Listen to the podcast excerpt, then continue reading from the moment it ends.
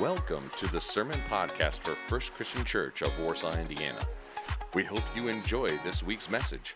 Please visit us at fccwarsaw.com to learn more about our church or to make plans to be with us on a Sunday morning. Again, that's fccwarsaw.com.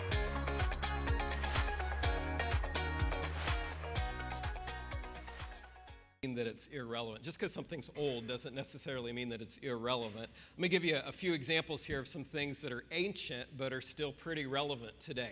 Uh, one example, how about gravity?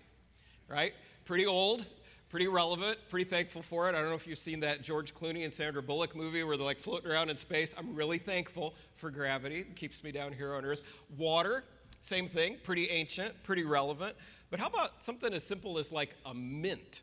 The ancient Egyptians were the first to boil mixtures of herbs and spices with a little honey to make chewable pellets that would freshen the breath, and we still use them today. I used one a little bit ago, even this morning. Uh, maps, from being written on walls of caves to appearing today on smartphones. Pretty handy things that help us understand our surroundings and how to navigate where we live. Uh, concrete Concrete was something that the ancient Greeks and the ancient Romans made extensive use of in building structures. You can still stra- travel over to their ancient lands today, see things still standing that they made out of concrete. We're still using concrete today. And how about paper? Paper was something that the ancient Chinese were the first to like make out of pulp of wood fibers and water and then dry it out. We may not read as much from books made of paper as at one point we do a lot of things digitally, but probably not a day goes by that you're not using a paper product of some kind. So just because something's old doesn't mean that it's necessarily irrelevant. But there is a line of thinking that assumes that if something is ancient, that it can't really be relevant anymore. And this is especially true with things like lifestyle choices and moral teachings. Some people are quick to call things old fashioned, out of date, or out of step with the times. So last week we started learning about this guy named Jeremiah. Uh, Jeremiah was a prophet of God who lived at a time when God's people thought that God's word was antiquated and out of date. Jeremiah's closest neighbors, those that lived around him in Jerusalem and Judah, they seemed to live by a mantra that went something like this Hey, this is 600 BC. Why should we be paying attention to teachings from 800 years ago? That's ancient history. We are so much more advanced than those people were. They don't know as much about life in the world as we do now. But they followed that kind of thinking to their own detriment. The nation of Judah was deteriorating morally, politically, economically, spiritually, and already their brothers and sisters to the north of them, up in the nation of Israel, they'd been conquered, they'd been led into captivity because of God's judgment on their disobedience. And yet, to Jeremiah's peers in Jerusalem and Judah, God's word was something that was deemed offensive when it was heard. It was truly a cancel culture where people who spoke things that were deemed to be objectionable were promptly silenced. But it was into that environment that God took the initiative into young Jeremiah's life, a guy that, like we talked about last week, probably in his teens or his early 20s. And God came to Jeremiah and he spoke to him and he said, Jeremiah, I've chosen you, I've set you apart. I've appointed you to speak my words into this society in which you, in which you live. So we also live at a time when God's word is becoming offensive, and some who disagree with it seek to cancel the voices of those speaking it. But the good news for us today is that God takes these same initiatives into our, in our lives as he did in Jeremiah's life. We talked about this last week. God's taken the initiative to prepare me to live in the times that I do and in the place that I do, I've been sent here by God. That's the promise we can live with as we live in a culture that some people would call a cancel culture. So, Jeremiah, in his cancel culture, he accepts God's call to be that kind of sent person, recognizing that God took the initiative to prepare him to live in the times that he did, in the place that he did, and to be sent there by God. So, Jeremiah begins to preach. He starts calling out the people's sin, their disobedience, their idolatry, their unfaithfulness. He warns of coming disaster. Hey, guys, it's going to be just like it was up north in Israel unless we change, unless we follow God's plan. And it sort of culminates in this famous sermon that Jeremiah gives. It's recorded for us in chapter 7 of Jeremiah, sometimes called his temple sermon because he gave it apparently right there in the temple courts in Jerusalem. And I, I want to pull just a portion out of this and we'll build on this a little bit this morning. So, Jeremiah chapter 7 is where we're going to begin this morning. If you want to open your Bible or your device to that where you can read the Bible, I just want to read to you here verses 20 through 24 of Jeremiah 7. Therefore, this is what the Lord says. This is Jeremiah preaching these words. God says, Look, my anger, my burning wrath is about to be poured out on this place, on people and animals, on tree of the field, and on the produce of the land. My wrath will burn and not be quenched. This is what the Lord of armies, the God of Israel, says Add your burnt offerings to your other sacrifices and eat the meat yourselves, for when I brought your ancestors out of the land of Egypt, I did not speak with them or command them concerning burnt offering or sacrifice. However, I did give them this command obey me, and then I'll be your God, and you will be my people. Follow every way I command so that it may go well with you. Yet they didn't listen or pay attention, but followed their own advice and their own stubborn, evil heart they went backward and not forward. So that, that last line there is sort of God's diagnosis on his people. And let's read that last line together here as it comes up on, on the screen. Just that one line there. Uh, it's the last one up on the screen right now. They went backward, not forward. All right, so that's God's diagnosis of the people of Judah, Jerusalem and Judah in Jeremiah's day. For all the advancements this nation had thought they had made over the past 800 years since being delivered from slavery, they were actually going the wrong way.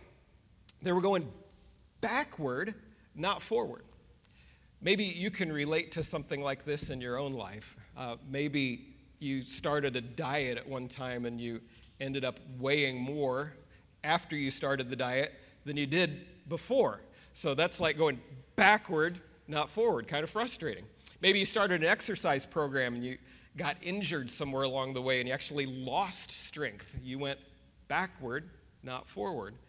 Maybe you made a commitment to get your finances under control and yet you wound up deeper in debt than you were before, backward, not forward. Maybe you made a decision to be more kind and loving to your family members, but you lost your temper over something and said something that made a relationship even worse. You went backward, not forward.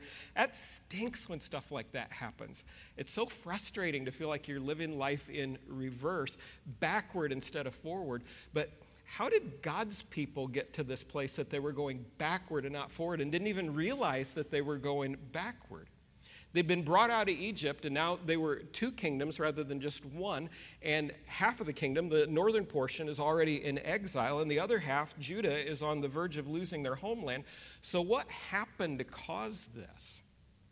Well, this initial season of Jeremiah's preaching, or this initial season of Jeremiah's ministry in the first few chapters of the book that bear his name, shows us exactly what was going on that caused the people to be going backward instead of forward. I'm going to jump around a little bit here in these first few chapters because Jeremiah just kind of gives a smattering of different things here and there, and then we're going to come back to like one big thing that he says as the cure from God that keeps us from going backward but going rather forward. So let me give you a few signs here that Jeremiah said were going on in his day and age that were signs of going the wrong way. Number one, uh, he pointed out they were going the wrong way because among God's people there was a rejection of God's word. That's sad, huh? Among God's very own people, they had rejected God's word. Jeremiah chapter 8, starting at the end of verse 7. But my people do not know the requirements of the Lord. How can you claim we are wise? The law of the Lord is with us. In fact, the lying pen of scribes has produced falsehood. The wise will be put to shame, they will be dismayed and snared. They've rejected the word of the Lord, so what wisdom do they really have? So God had given them his very word through Moses years ago, but by this time in history, they chose not to accept it as something important. And man, that's a dangerous, dangerous approach to life because the answers are in God's word. That's why we read it. That's why we study it. That's why we memorize it. That's why we apply it. Psalm 119, verse 105 says God's word is a lamp to our feet and a light to our path. And in the New Testament, in 2 Timothy 3, it says that all scripture is God breathed, profitable for teaching, rebuking, correcting, and training in righteousness, so that we might be equipped and complete for every good work. So these people were going backward, not forward, because they simply had rejected what God had said. That's out of date. That's out of touch. We don't, we don't follow that stuff anymore. But they were doing it to their own detriment. Secondly, they were also going the wrong way because of their acceptance of false gods and idols. Jeremiah chapter 2 is where Jeremiah points this out. He speaks God's words, and God's word says, God says, Has a nation ever exchanged its gods, small g, and God points out, but they were not gods, right? They were false gods. But has the nation ever rejected them when they said that those were who they were following? But God says, but yet my people have exchanged their glory for useless idols. Be appalled at this, heavens. Be shocked and utterly desolated. This is the Lord's declaration. For my people have committed a double evil. They've abandoned me, the fountain of living water, and dug cisterns for themselves, cracked cisterns that cannot hold water. That's what idols are. They're, they're useless, they're, they're not watertight, God is saying. Uh, they're, they're not going to deliver you or be your sense of security. So, idols in the Old Testament are, are so deeply demonic. They, they come straight from the crafty work of Satan. And this is why God wanted them eradicated from the promised land when he led the children of Israel out of Egypt, because Satan was behind those things to destroy lives and to do some horribly destructive things. Proof that this idol worship had satanic roots people would sacrifice their children in the fire. Like, how depraved do you have to be, right? To think that if we burn an infant in the fire, then we're going to get help from some deity to make life better. Disgusting. They, w- they actually engaged in human trafficking. They had a whole stable in various cities throughout the land, both of Israel and, and Judah, a whole stable of like temple prostitutes, both male and female. Where do you think those people came from? They captured them, they enslaved them to do these despicable things because they had this really warped view, satanic view, that if we fill in blank, uh, then you're going to get God's favor on your life, right? So the way to please these gods was to do utterly debased, depraved, and debauched practices, truly harming and destroying lives. God's the only true God. His ways lead to life and to blessing, and yet they had pushed those things aside. That's outdated. That's for the past. This is now. This is how we worship now. They were destroying their society, they were destroying people's lives.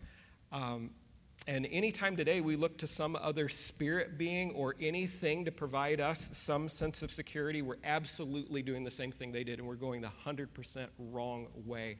And it impacted their society so negatively. That's how they went in reverse, not forward. Another sign they were heading the wrong way. They got caught up in materialism. Jeremiah chapter 8, verse 10. From the least to the greatest, everyone is making profit dishonestly. So it just kind of stands to reason when there's a rejection of God's word, when there's a devotion to demonic practices of idol worship, it follows suit that there would then be a mistreatment of the poor and those in need. Materialistic selfishness and greed had taken root in their society. That's why Jesus teaches us to live generously and to be open handed with what God has given us. Not only does this show trust in God's provision for our lives, but it also leads to a functional society where God provides and He cares for people in need through the ones that He's blessed. Jeremiah points out that they were a people heading the wrong way because, in addition to all that, their prophets and their priests had failed. Jeremiah chapter 5, verse 30 and 31. An appalling, horrible thing has taken place in the land. The prophets prophesy falsely, and the priests rule by their own authority. My people, God says, love it like this. But what will you do at the end of it? What's going to be the end result of this? Well, it's not going to be good. Jeremiah chapter 8 End of verse 10 and 11. From prophet to priest, everyone deals falsely. They've treated the brokenness of my dear people superficially, claiming peace, peace, when there is no peace. These religious leaders, they didn't want to deal with sin or admit that they were living in a society that was on the verge of collapse. They just soothed people's wounds. Everything's going to be okay. You're okay, we're okay, our nation's okay. They didn't have any preachers that would say, Thus saith the Lord, but instead they just said what itching ears wanted to hear. And that's why we today, it is so important that we insist that those who teach us, those who preach to us, are speaking words of truth. Whether you're listening to a podcast, whether you're reading a book, whether you are following somebody that teaches, has videos on YouTube or, or what have you, it is so important. Me, uh, our elders here, your Sunday school teacher, your life group leader, your youth leader, your children's leader. I mean, this is so vitally important. And we as believers have to insist that those who are teaching us are teaching what's true, or we get further down the road of going the wrong way rather than forward. God wants prophets today, just like back then, who will be courageous. He wants people to make sure that God's people don't go backwards. There's this thing going around today called progressive Christianity. I don't know if you've heard that phrase or whatever. It's just, it's kind of a way of saying the old stuff doesn't really apply anymore. And so, since we're so much more well informed today, we know that this is actually what the Bible says. And friends, this is splitting denominations around the country, and we even have people fleeing from mainline denominations because they're not being taught the truth. Uh, God help us if our preachers and our teachers and our church leaders are not coming back to what's actually in God's Word. It's, it's a sign of a society that will go backwards, not forward. And if all that wasn't enough, one final and sure sign this society was heading the wrong way is that they had completely lost all sense of shame. There was an utter lack of shame. Jeremiah chapter 8, verse 12. Were they ashamed when they acted so detestably? They weren't at all ashamed. They can no longer feel humiliation. Some translations read, they don't even know how to blush. They've lost the ability even to blush over their sin. So, in this society that Jeremiah lived in, sin was no big deal. Uh, I think it's kind of true of our day and age, too, that the news feed that I read uh, on my device had a really bad story this last week. There's a new, or, a new owner of the, the Pornhub company, and his goal, it said in the article, was to make porn boring. In other words, his view is I want it to be so common, so normal, so widespread in our society that no one bats an eye anymore. In other words, nothing to blush about, no humiliation, no shame, it's just normal. My goodness, something that destroys the lives of the young women and men who participate in making it, as well as destroys the lives of the consumer. And we want that, according to him, to be boring because it's so normal that nobody even really talks about it anymore. Boy, shame on us if that's, if that's the society that we're headed toward. But all sin is deadly, not just that. All of it sent Jesus to the cross. When we have no shame, when we don't see the wrongness of our sin, absolutely we go backward and not forward. That's why we have to be quick to repent of any known sin and bring that to Jesus himself so that he can be the one who covers that and, for, and forgives us of it. The book of First John tells us if we for worship on an upcoming Sunday morning. Check out our website at fccwarsaw.com for more details and information. Again, that's fccwarsaw.com.